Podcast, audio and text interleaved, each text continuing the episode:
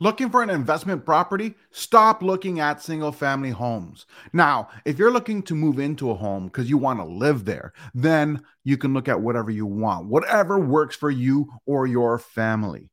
But if you're looking for it as an investment piece, that's a different story. Welcome to Market Tuesday, episode number 12. So many times people think that the home they live in is an investment property. It is not an investment property. It is a property where you build equity. It is better than renting because you're paying off your mortgage instead of your landlord's mortgage. But a true investment comes in when you have the place you're living in already taken care of and you're buying an additional property for income purposes only, not just appreciation.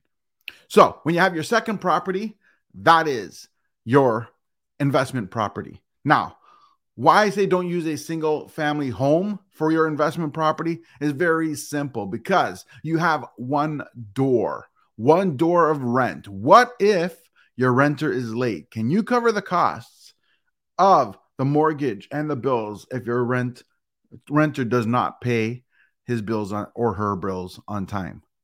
That's the second thing. You're relying on one person and you have a lot of risk. Now, sometimes with a single family home, you get a bungalow and there is two doors, but it is still two. And often the basement will not cover the bills, nor will the upstairs. You kind of still need them together. So you're saying, what do I buy then? Buy a multi residential property like a sixplex. Why? Because you get collect six doors six pieces of property to rent out. And you collect six different rents. As a result, what are the odds that all six people are not going to pay? Now, chances are, if you got six people renting and all six people don't pay you, more than likely the problem is you. You're doing something that you shouldn't be doing. But that's not the point here. The point is, with six rents, it can probably produce cash flow. And also, the difference here is even the ability to get financing changes with a sixplex. Now, I'll give you an example. When you take a single family home, it's going to be qualified based on your income and your, you know, your debt to income ratio.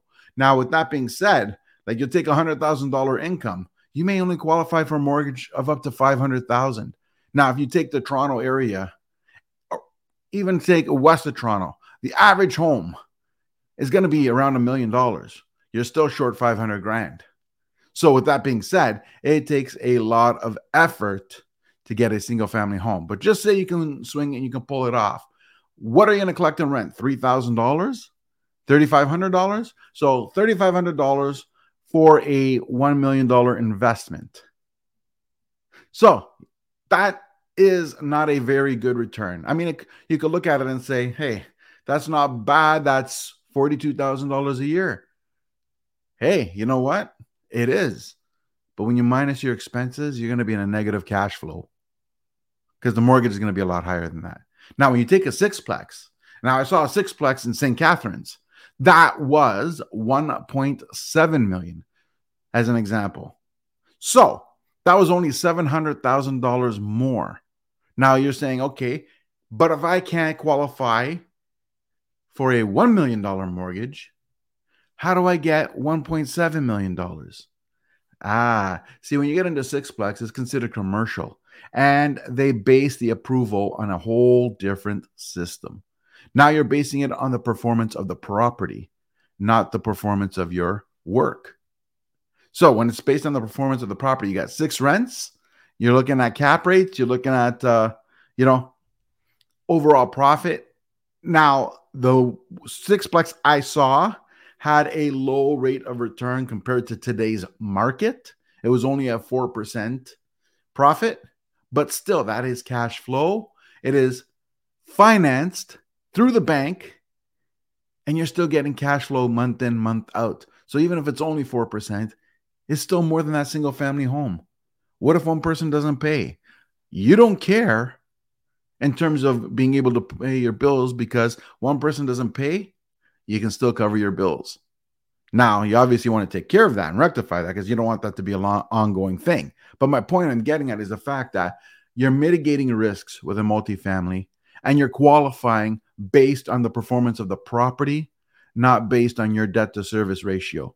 So that is one advantageous advantageous you know thing towards multifamily over a single family home. You want to limit your risk. Single family homes are just not cutting it in 2022 in comparison. Now, don't get me wrong. I always say this if the single family home is your only option or condo is your only option, it's the only way you're going to get into the market, then get into the market. It really doesn't matter as long as you get into the market. But if you have the opportunity to think bigger, even if you do a joint venture with somebody to obtain the sixplex or more, you'd be better off long term. Again, remember, real estate isn't something that you wait to buy. You buy real estate and wait. It's long term, long term gains, consistent gains over a long period of time. Every 10 years, real estate on average doubles. So that's something to prosper. Thanks for our ponder. Thanks for watching, and we'll uh, see you next Tuesday.